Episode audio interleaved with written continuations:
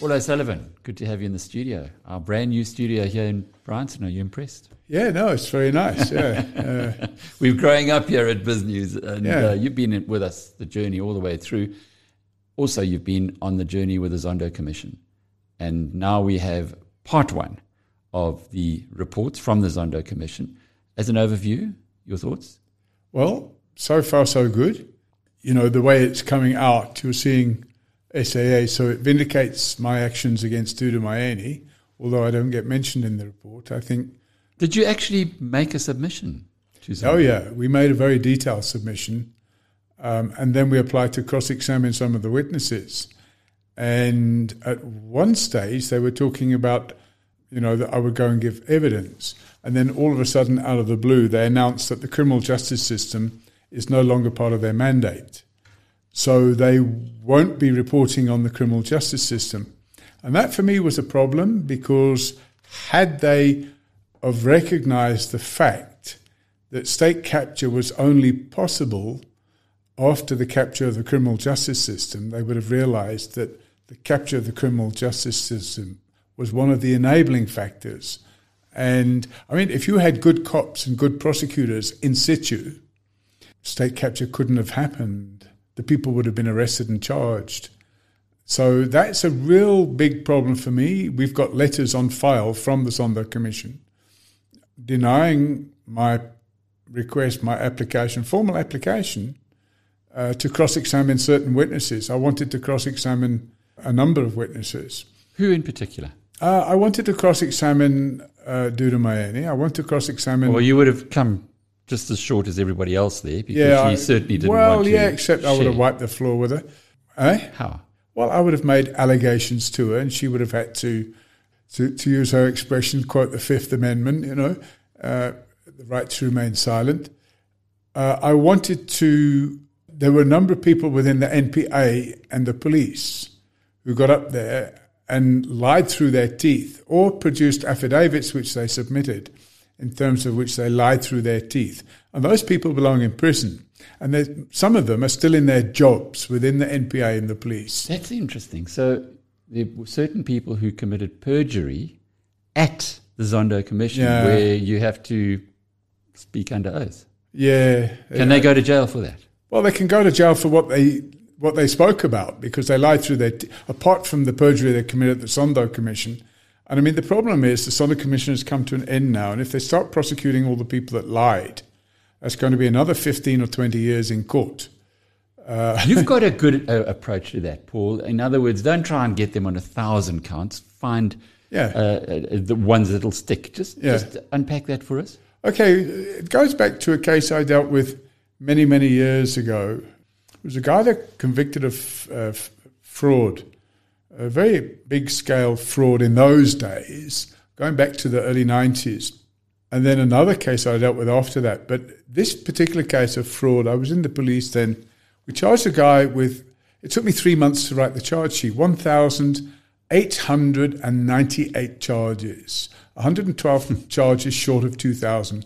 Took me three months to write the charge sheet, and the charge sheet comprised three lever arch files. And That's just the charge sheet. In other words, what yeah, he's done yeah, wrong. Yeah, he's a very bad guy.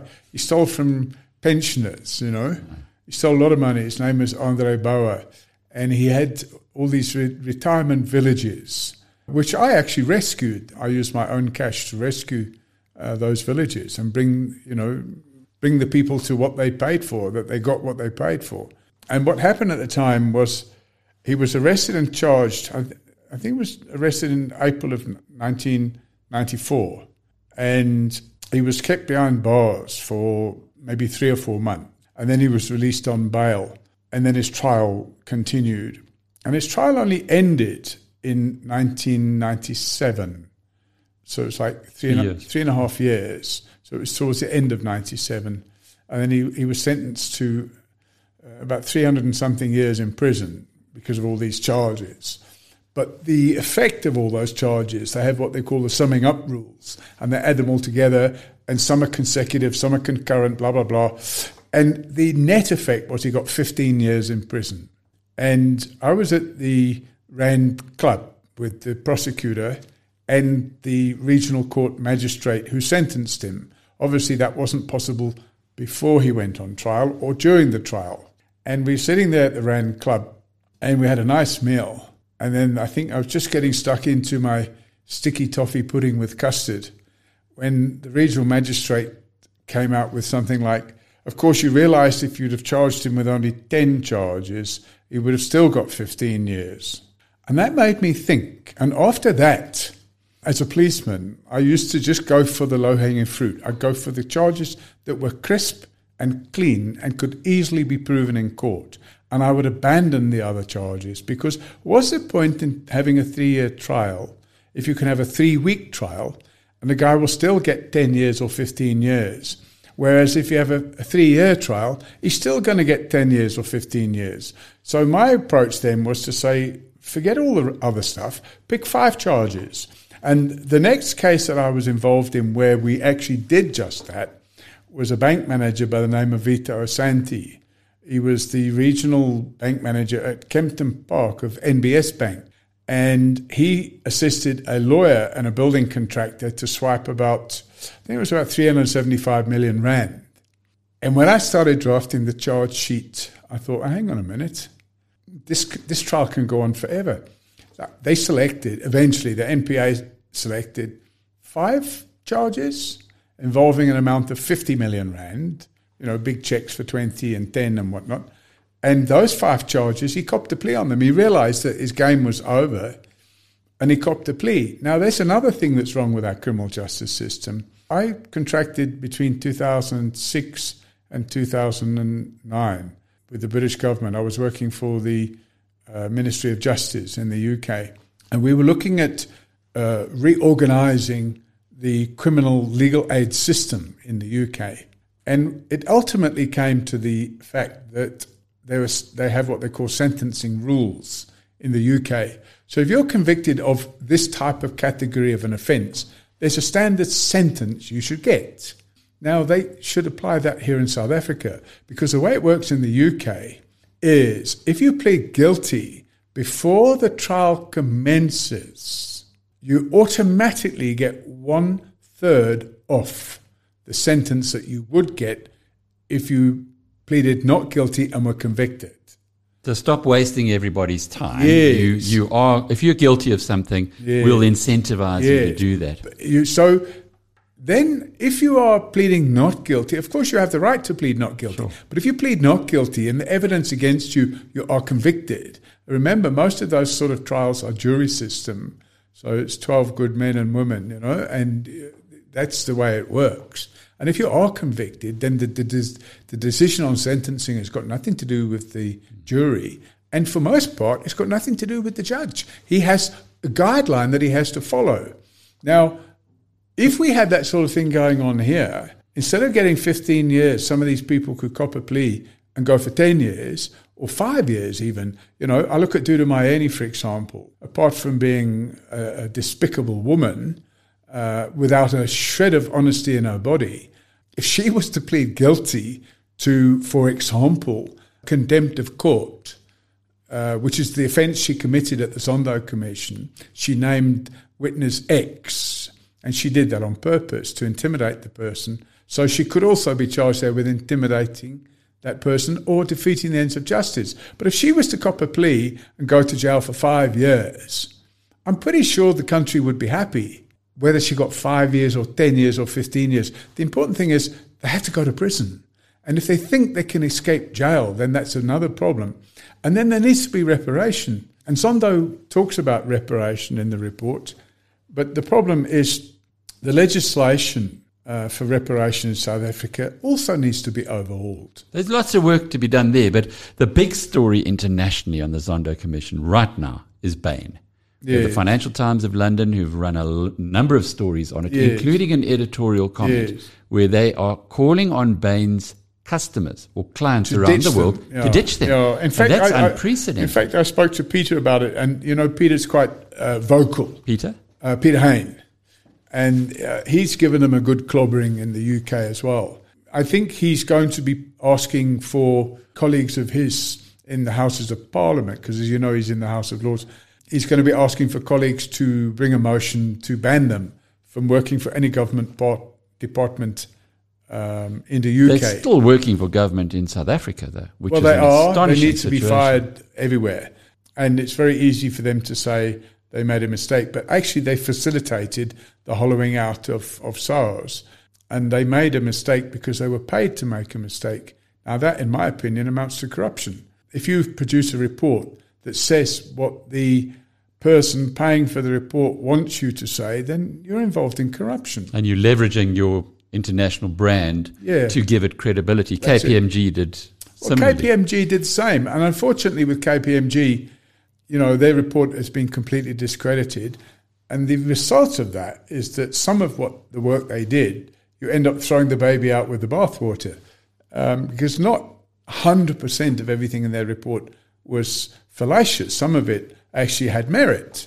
Um, I don't go into that right now, but some of the allegations they made had merit, and it was backed up with documentary evidence. Now, the but the whole report has been thrown out Of because course it has. they put because- things in that they shouldn't have. They were, uh, what is it? He who pays the piper calls the tune, and they were playing to the person that was calling the tune, and uh, that's very unfortunate. And of course, KPMG are not alone. But you've taken on big corporations, big organizations, very powerful organizations before, and, and as has uh, Still Peter do. Haines. Still, still do. What, what would you do if you were advising the South African government or even SARS on Bain? Because Bain has come back and said, well, in fact, they've been less than contrite and suggesting that uh, the profits that were earned by their South African subsidiary were earned for good work. Well, you know, you have to look at. what I call them management consultants. You know, there's a consultant gravy train around the world. Everybody needs a consultant to tell them what to do next, um, and they've lost the plot. A lot, of, not only governments but big corporations as well, are famous for hiring consultants to tell them what to do. Uh, if you turn the clock back, we go back to South African Airways. There was a chap running South African Airways by the name of Coleman Andrews. Now, Coleman Andrews' wife was working for a management consultant company in America. Never. Serious? Yes, yes. I'm trying to remember their name now. It wasn't Um, Bain. No, it wasn't Bain. Otherwise, you would have known in the Um, top of your tongue. Was it McKinsey? The, the- company in question changed its name. Subsequently, you know, they became something management consultants. So the, the, it, the, the point being, it was a management consultancy. management which is- consultant who happened to be one of their biggest clients was an aviation company, well-known aviation company by the name of Boeing.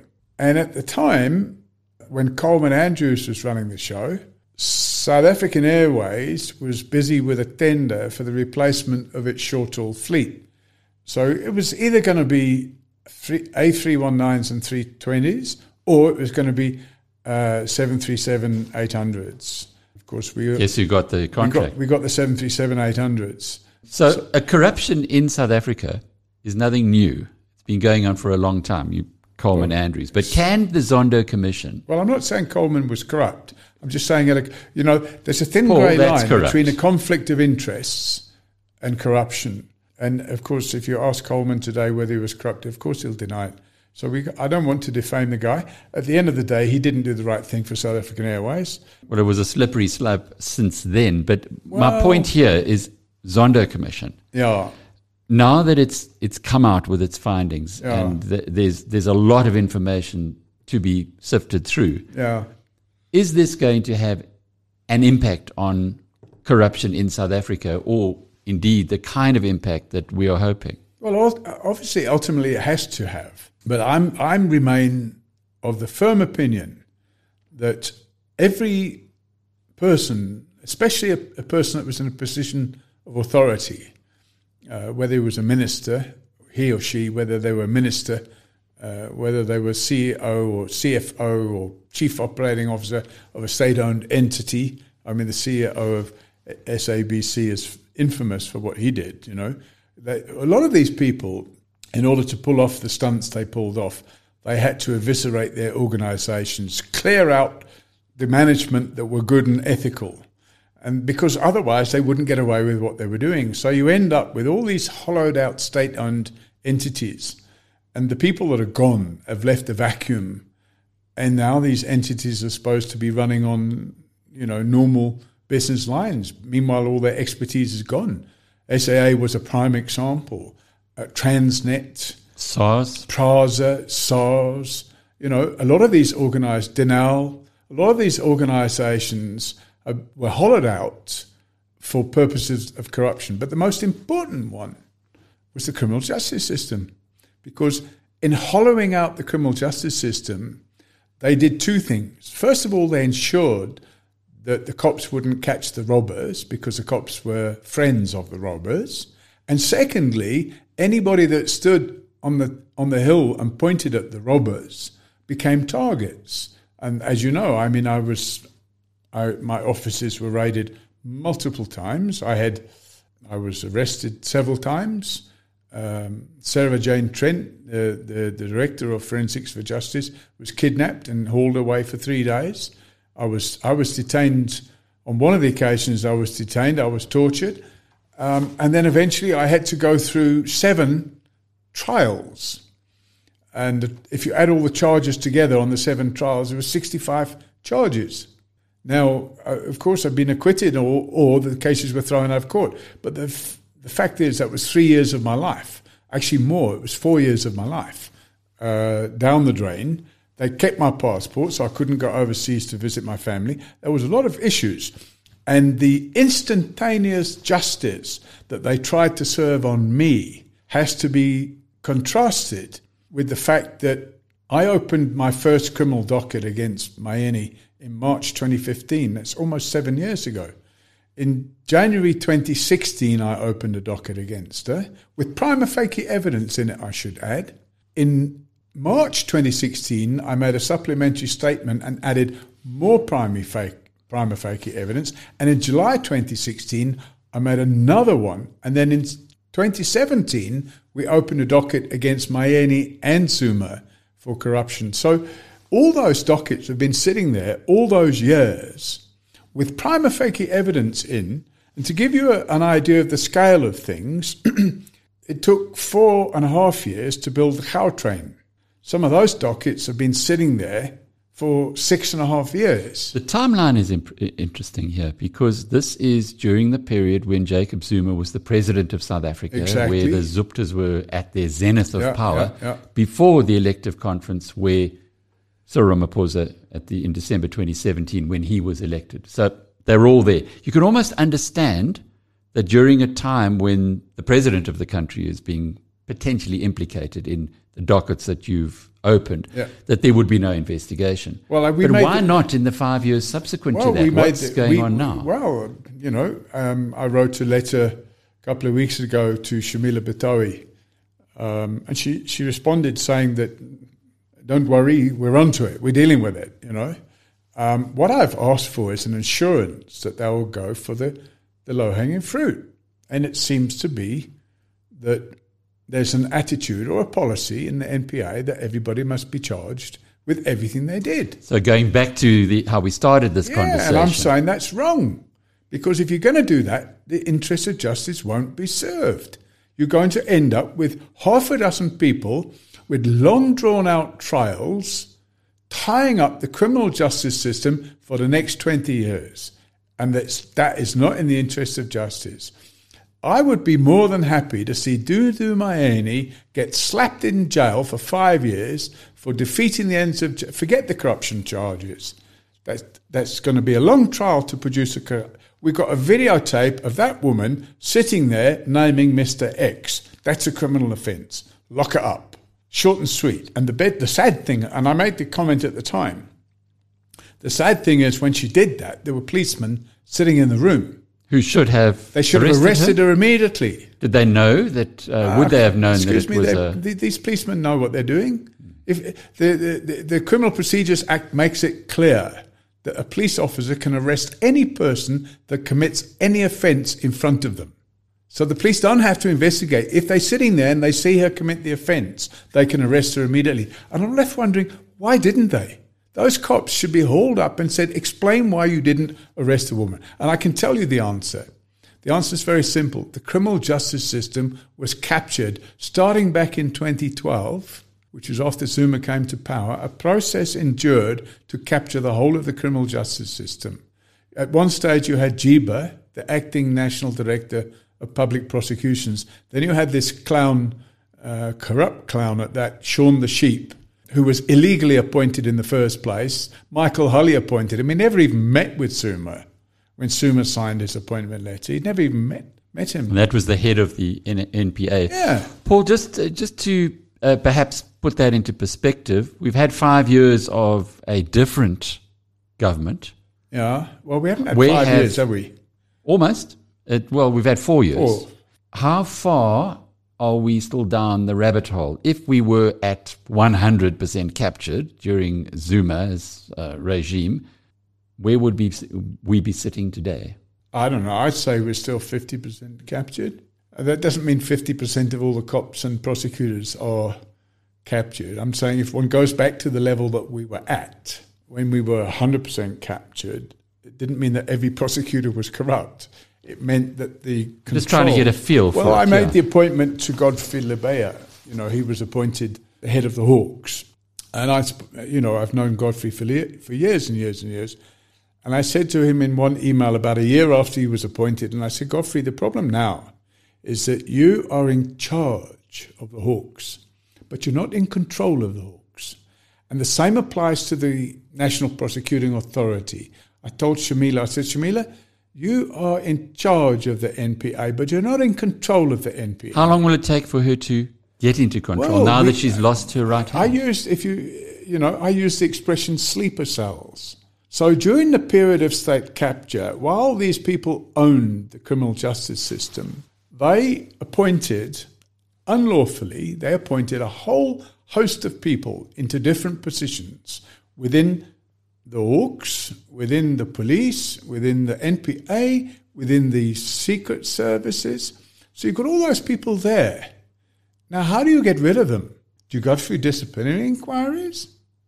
Now, the problem is those people are part of the supply chain, if you like. They're part of this, this supply chain in delivering criminal justice. And how can you deliver criminal justice if you've got people pulling in the opposite direction? And that's what we have here. If I take a block of concrete that weighs 10 tons, and I put it on the floor and I tie a rope to both sides of the concrete. And I say, right, find out how many men you need to drag that concrete in that direction. Let's say east, you know? Right, 100 men. Good. Let's drag the concrete. Now the problem is 50 of those men run around to the other side and they pull the rope in the opposite direction. That concrete's going nowhere. So you actually need now 150 on the rope to go east to counter the 50 that are trying to pull west. And that's the same thing that's going on in the criminal justice system. I'll, I'll give you a classic example.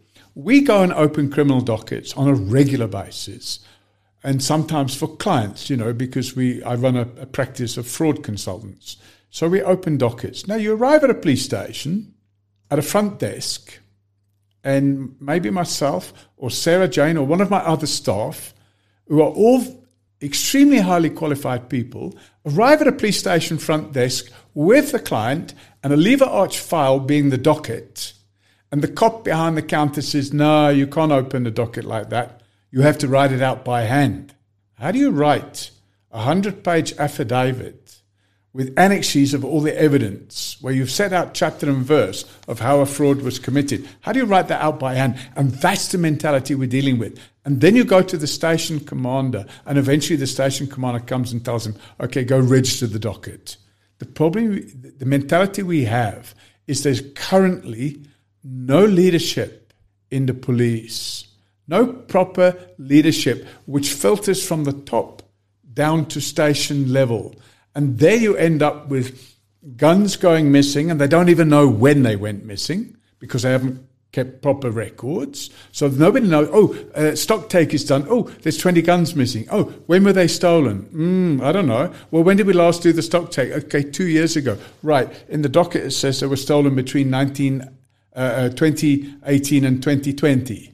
Now, how the hell can you not account for 20 guns over a period of two years. Is there any good news you can give us? Yeah, I think the good news is that we, we're winning slowly but surely. I think what needs to happen is some. The, the, the, I use the expression quick justice. What's missing in South Africa is quick justice. The only people that get quick justice are people like myself who go and open criminal dockets against Dudu Myeni. And then three weeks later, I'm in a jail cell with handcuffs behind my back, uh, having a corrupt general in the police prodding me in the chest, telling me you don't know how you've upset Dudu Myeni. That's, that's quick justice of the wrong kind. We now need quick mm-hmm. justice of the right kind. And I'm hoping in the next report that Zondo issues, and I hope somewhere somebody listens and gives him the message, that he doesn't just refer to the ex CFO of South African Airways not having complied with Section 34.1 of the Prevention and Combating of Corrupt Activities Act, but I'm hoping he will name and shame every minister and every government senior employee who knew corruption was going on and didn't do anything about it. That's going to be a long report. Talking of which, you've got a book in the making. Yeah, it's it's coming out soon. Uh, we ha- we we well, it's it's going to be in the shops before Easter, and mm. it, it's going to be a cracker. No holy cows, as they say. You know, the problem we have over here. I go, if you look at our world our world is compartmentalized, and a lot of people don't get justice when they deserve it. And the reason they don't get justice when they deserve it is because you have cliques, cliques that protect each other. Um, it's very hard to find a lawyer to help you sue a lawyer. It's very hard to find a doctor that will give evidence in a, a medical malpractice case against another doctor. And the same applies in, in the media. It's very hard to find media who are prepared to criticize other media, unless, of course, there's some sort of a animosity between the parties concerned. Um, for example, you see a lot of animosity at the moment, public animosity between Daily Maverick and IOL. You know the uh, what's his name? Um, Iqbal Survé. Yeah, Iqbal Survé. And of course, you know the fact that Iqbal has people should have had the name Hans Christian Andersen uh, rather than Mzilikazi wa Africa, uh, which, by the way, isn't his real name. We know his real name. We name him and shame him in our book. Uh, he lives a very wealthy lifestyle, which is surprising because most journalists don't live a wealthy lifestyle. So when I see journalists who own five million rand houses and drive uh, one million rand cars, I always get suspicious. And there's a few of those in South Africa. And then you end up with uh, undercurrents because certain journalists or certain media houses have connections or shareholders or other connections, which leaves you wondering, well, hang on a minute, how can that how how can that be right? How can you report uh, without fear, favour, or prejudice in the public domain if you've got shareholders who are themselves connected to the criminal underworld? And that that seems to be rife. In, I'm not suggesting BizNews has any such shareholders, but there are certain organisations out there that are connected, or mm, if they're not connected, they have been accused of certain criminal conduct. And here they are running media houses. And I think that needs to, to come out into the open. And it does so in my book. I attack these media houses. I also attack SANEF, who stood by and watched for eight years of state capture and did nothing, allowed all these journalists and editors to get up there and bring the country to its knees by assisting state capture. And yet, when I start naming and shaming and threatening those journalists with exposure, SANEF jump out without speaking to me, by the way, not giving me the, not applying the audi alteram partem rule, which journalists are supposed to comply with. Uh, SANEF issue a media release uh, criticizing me for threatening journalists. And then they go and they appoint their own panel to do a whitewash report on the, the involvement of the media in state capture. You, you don't step back for anybody, Paul.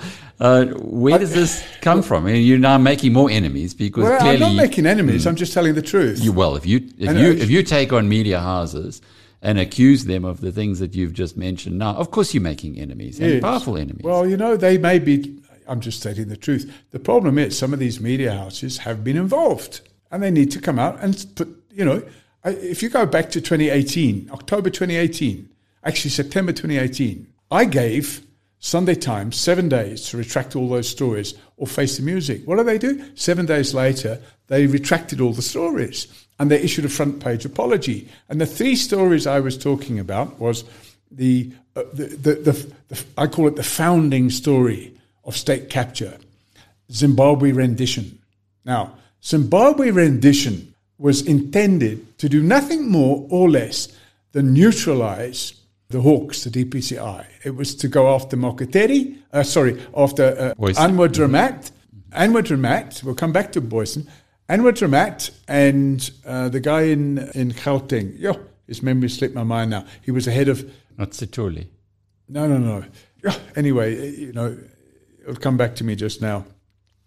And then the next story was uh, the Cato Manor Death Squad, which was another work of fiction. Oh, that was Booysen. That was Booysen, and then they, after they got all their their conduct right on those two and got their thing going, uh, they they wanna they wanna ride. So they decided, okay, while we're on a roll, uh, let's run another story and finish SARS off, and that was your SARS rogue unit. So those three stories we've linked to three journalists. We issued a report in December 2016 called Joining the Dots, and it's on our website. It's on the Forensics for Justice website.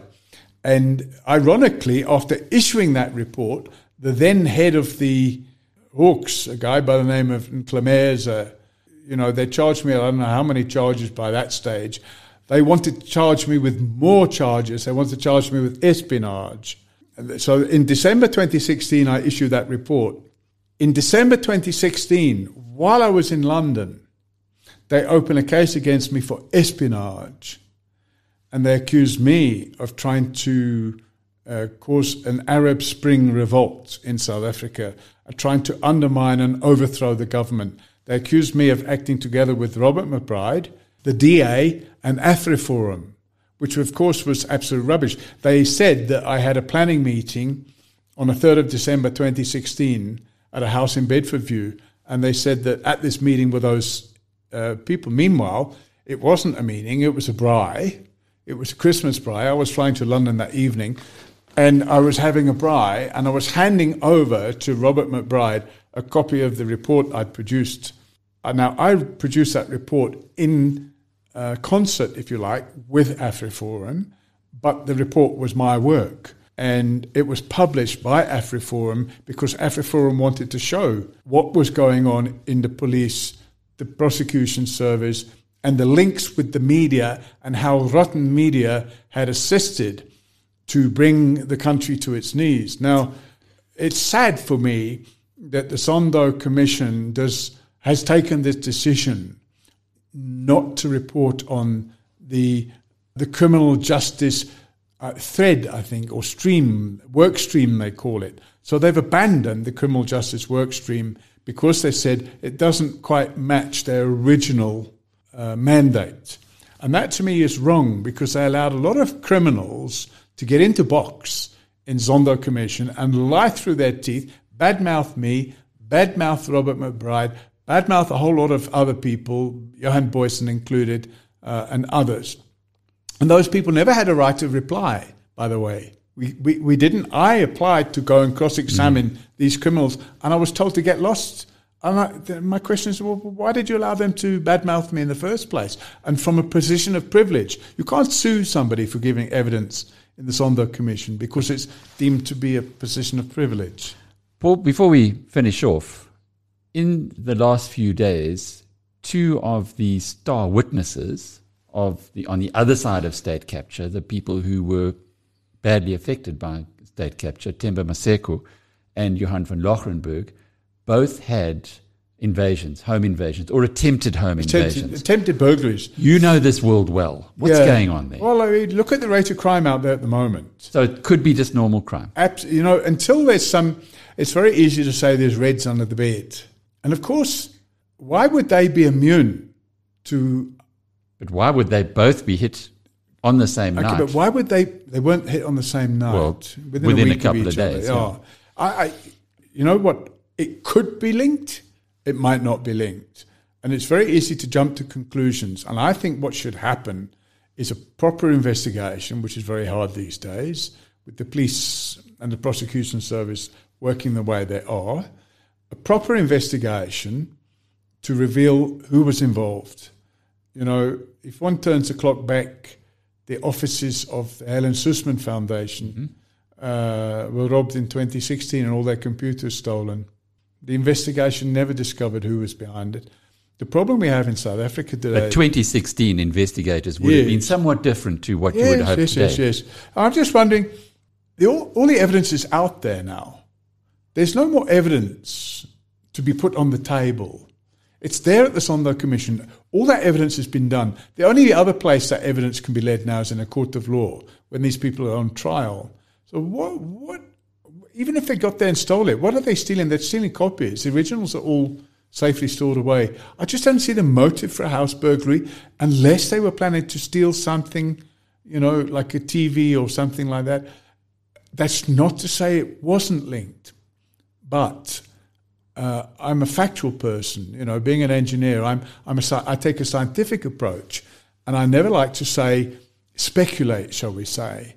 And one can't speculate until you have some evidence, and then you're not speculating, you're talking about facts. So, factually, it's very suspicious. There's no doubt about that. At the moment, that's all it is very suspicious.